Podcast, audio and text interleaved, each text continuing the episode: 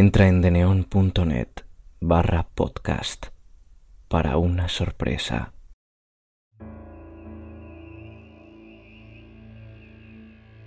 Primero que nada, buenas noches y muchísimas gracias por escucharme. Si quieres estar informado de cada episodio publicado, sígueme en Twitter, @cuentosterror, con 3 R's. Disfruta del relato.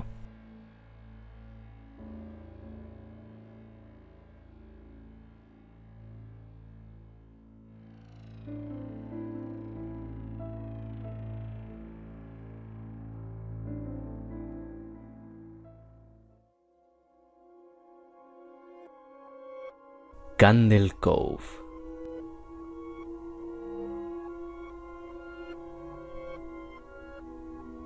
Lo que voy a relatar a continuación son una serie de mensajes en foros relacionados con una supuesta serie de la época de los 70.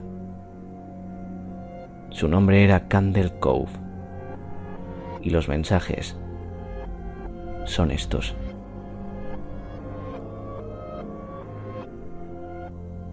Skysail33. ¿Alguien recuerda este programa infantil? Se llamaba Candle Cove y tenía 6 o 7 años cuando salía. No he podido encontrar ninguna referencia sobre este programa, pero creo que salía en una estación local entre 1971 y 1972. En ese entonces, yo vivía en Nairoton. No me acuerdo del canal, pero recuerdo que lo hacían a eso de las 4 de la tarde. Mike Painter 65. Me parece muy familiar. Crecí en las afueras de Aschal y tenía 9 años en el 72. Candle Cove. ¿Era de piratas? Me acuerdo de una marioneta pirata en la entrada de una cueva, hablando con una niñita.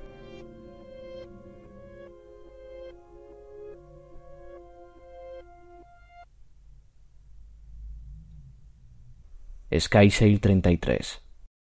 Sí, así es. No estoy loca. Me acuerdo del pirata Percy. Me daba miedo. Parecía que estaba construido de partes de otros muñecos, algo de muy bajo presupuesto. Su cabeza era una muñeca de bebé de porcelana,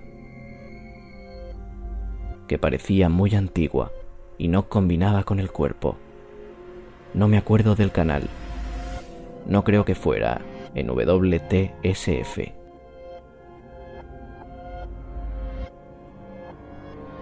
Yaren 2005. Siento revivir este viejo tema, pero sé exactamente de qué programa hablas, Skysail. Creo que Candle Cove salió solo un par de meses en el 71. No, en el 72. Tenía 12 y lo vi algunas veces con mi hermano. Era en el canal 58. Mi mamá me dejaba ponerlo después de las noticias. Déjame ver lo que recuerdo. El lugar era Candle Cove y era de una niñita que se imaginaba a sí misma siendo amiga de piratas. El nombre del barco era Lothianstock. El pirata se llamaba Percy y no era muy buen pirata porque se asustaba con facilidad y había música constantemente. No me acuerdo del nombre de la niña. Janice o Jade o algo así. Creo que era Janice.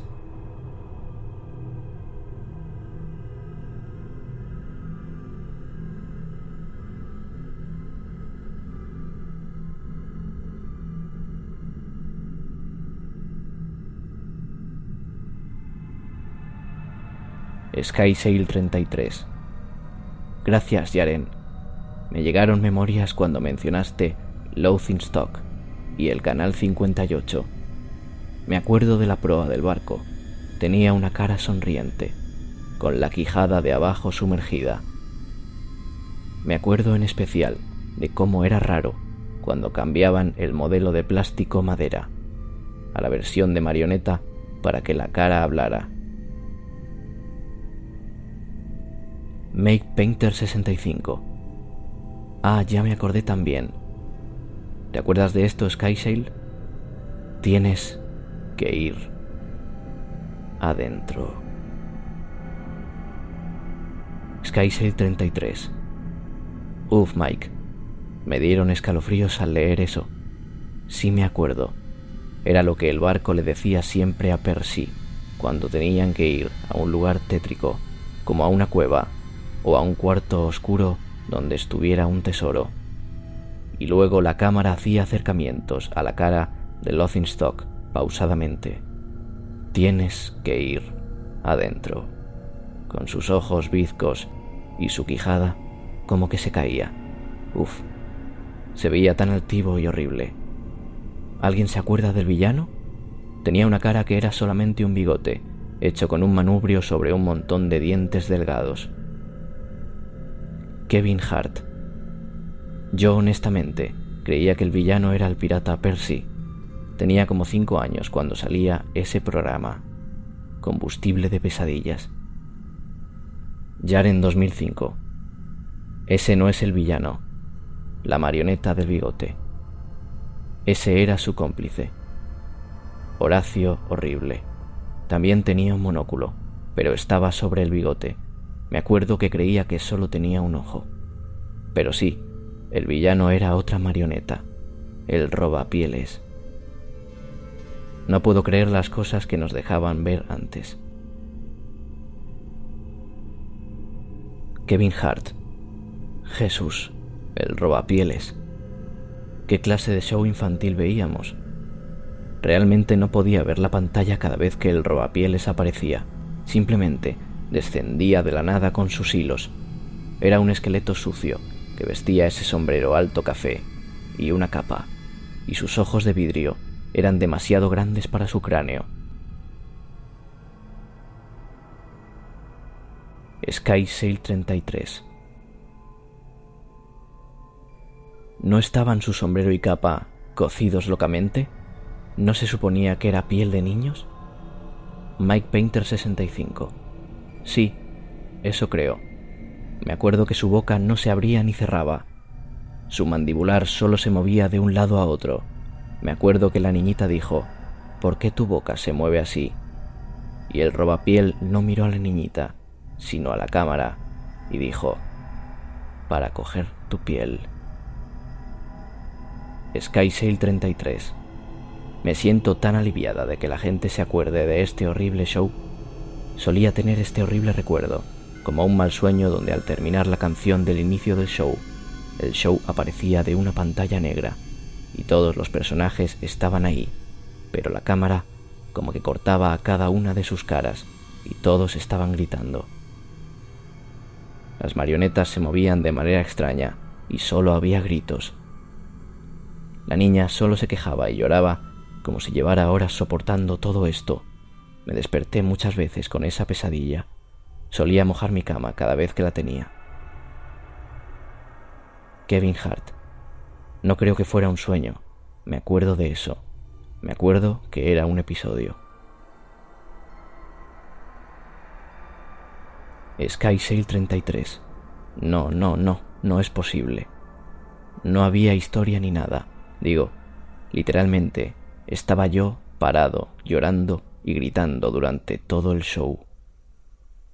Kevin Hart. Quizá estoy fabricándome memorias porque dijiste eso, pero juro por Dios que me acuerdo ver lo que tú describiste.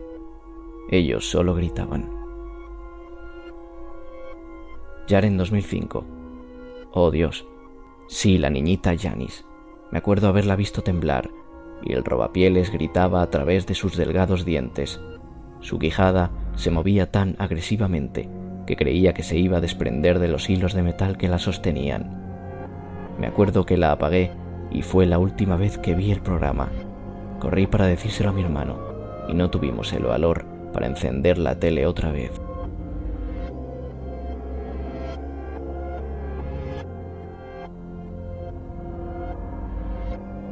Mike Painter 65. visité a mi mamá hoy en el asilo. Le pregunté sobre cuando era pequeño, a principios de los 70, cuando tenía 8 o 9. Y le pregunté si se acordaba de un programa infantil, Candle Cove. Ella se sorprendió de que me acordara yo de eso, y le pregunté por qué. Ella me dijo, porque se me hacía rarísimo que me dijeras, voy a ver Candle Cove, mamá. Y luego ponías la tele en un canal estático y vieras pura estática por 30 minutos. Tenías una enorme imaginación con tu programa de piratas.